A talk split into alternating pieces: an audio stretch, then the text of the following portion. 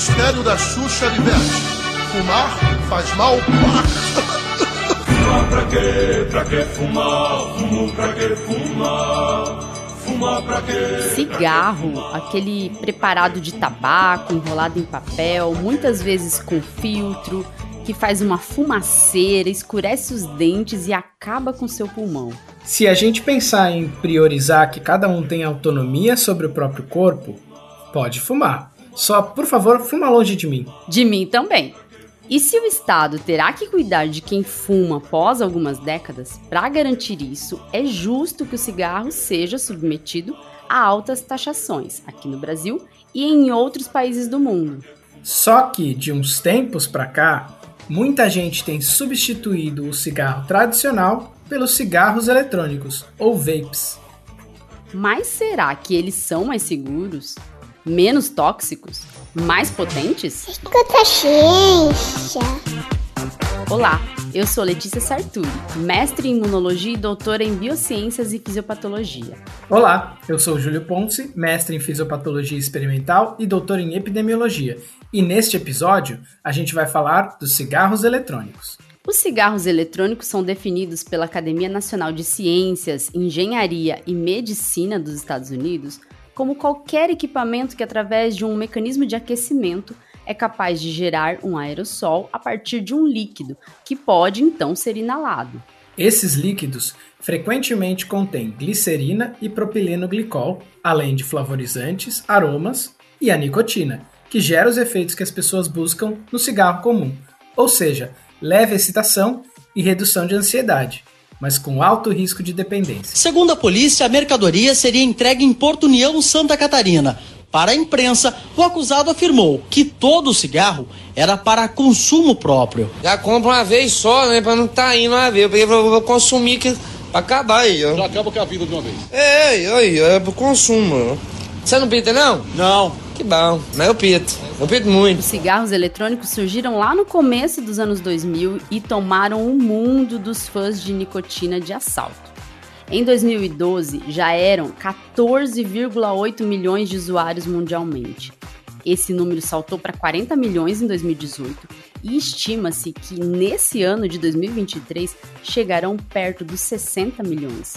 Eles surgiram no mercado primeiro como uma possível alternativa ao cigarro, para ajudar as pessoas a pararem de fumar, assim como os adesivos ou goma de mascar de nicotina.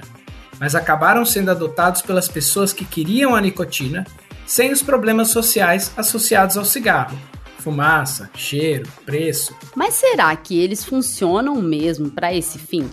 Há evidências moderadas de que, com acompanhamento médico, o uso de cigarros eletrônicos com cartuchos de nicotina para fumantes de cigarros comuns pode ajudar na cessação do vício.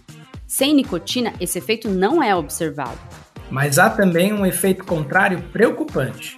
Para não fumantes que comecem a usar os cigarros eletrônicos, há um risco aumentado de eventual uso e dependência de cigarros comuns.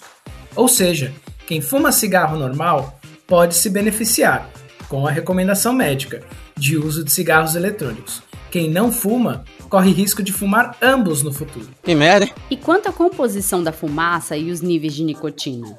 Bom, o tabaco natural, por ser uma planta, pode até ter uma variação de composição entre uma variedade e outra, com um pouco mais de nicotina aqui, uma variedade com um pouco menos ali, mas de forma geral, a composição é bem similar. Já nos cartuchos de cigarros eletrônicos, cada fabricante tem sua própria receita. E lá vão conservantes, doses extras de nicotina, um flavorizante aqui, sem contar o próprio mecanismo de aquecimento, que pode liberar alguns metais que não fazem muito bem à saúde.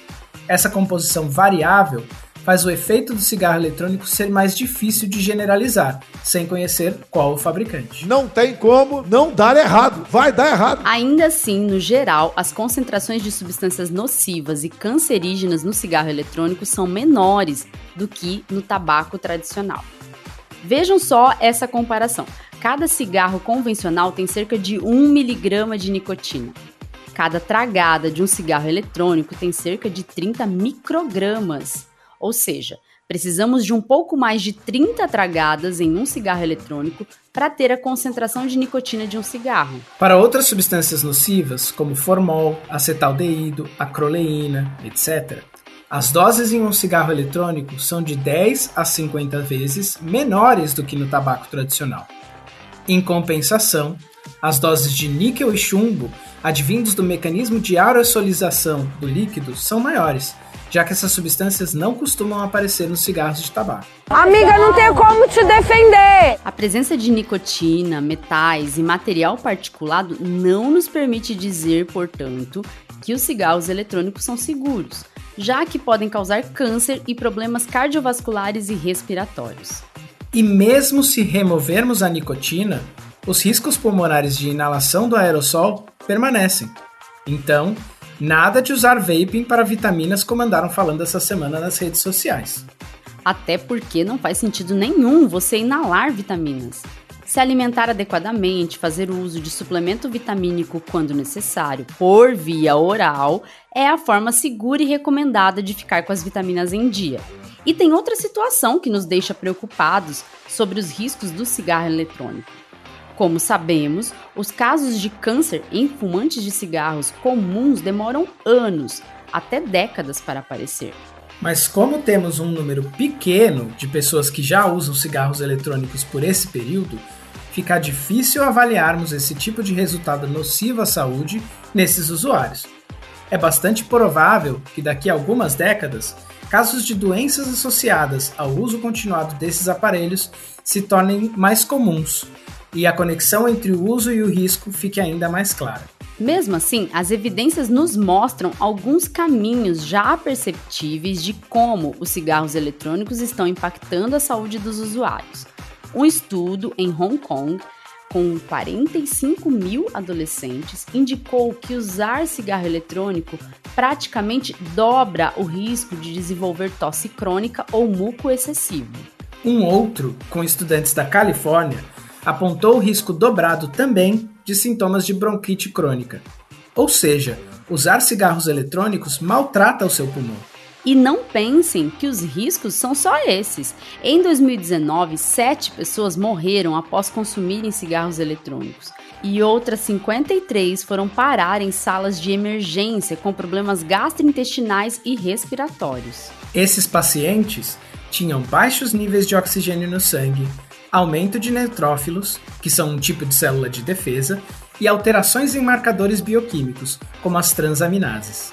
Suspeita-se que os casos tenham se dado por conta do uso de propileno glicol, de adulterantes como vitamina E ou até da adição de compostos psicoativos como THC. Esse é o boldo bom. No caso, esse é o boldo ruim. Como o mercado não é muito bem regulado, o risco de usar algo sem saber exatamente a composição é grande. Essa exposição ao cigarro eletrônico causando risco à saúde já tem até nome: EVALI, do inglês E-Cigarette or Vaping Product Use Associated Lung Injury, ou danos aos pulmões associados ao uso de cigarros eletrônicos. Ou seja, a ciência já tem um consenso de que sim, esses produtos podem provocar danos aos pulmões. É, gente, cigarro eletrônico pode fazer mal. Pra caralho! Por conta desses riscos e da falta de estudos toxicológicos mais adequados que possam permitir aos fabricantes garantir a segurança, ou pelo menos compreender a fundo os riscos, a Anvisa proibiu a comercialização, importação e propaganda de cigarros eletrônicos por meio da Resolução 46, de 28 de agosto de 2009. E recentemente, em julho de 2022, a Anvisa revisitou o assunto. E não só manteve a proibição, como indicou a necessidade de se manter a proibição da propaganda e a urgência de medidas para coibir o comércio irregular. Ou seja, não existe cigarro do bem. Portanto, não se coloque em risco. Se você já fuma, converse com seu médico para encontrar a melhor maneira para diminuir o consumo ou parar. E se você não fuma, o cigarro eletrônico não é uma maneira segura de fumar. É, na melhor das hipóteses, uma maneira com riscos diferentes do tabaco tradicional. Continue se informando e escutando a ciência. Escuta a ciência. Tchau, tchau e até o próximo episódio. Ei, ouvinte! Não vai embora ainda não. Você sabia que agora você pode apoiar o Escuta Ciência? Sim, nós criamos um Apoia-se para o Escuta Ciência. Você poderá nos ajudar a ampliar nosso trabalho e custear os gastos que temos para semanalmente colocar o Escuta Ciência no ar. Você pode nos apoiar com valores a partir de dois reais. Viu? A gente nem tá pedindo muito. E ainda terá recompensas que incluem dar pitacos no podcast, sugerir temas, um grupo exclusivo para apoiadores, episódios exclusivos e até sorteio de brindes com temas científicos. Entra no link do Apoia-se que está na descrição do episódio. Esse link aqui, apoia.se barra Escuta a Ciência Podcast, tudo junto e sem acento. Apoie nosso trabalho. Fazemos isso por amor e dedicação, mas queremos fazer cada vez melhor para você, por você. Seu apoio é importante. Se você não puder apoiar com dinheiro, não se preocupe. Nos ajude divulgando o Escuta a Ciência. Obrigada por acreditar que a ciência deve ser escutada.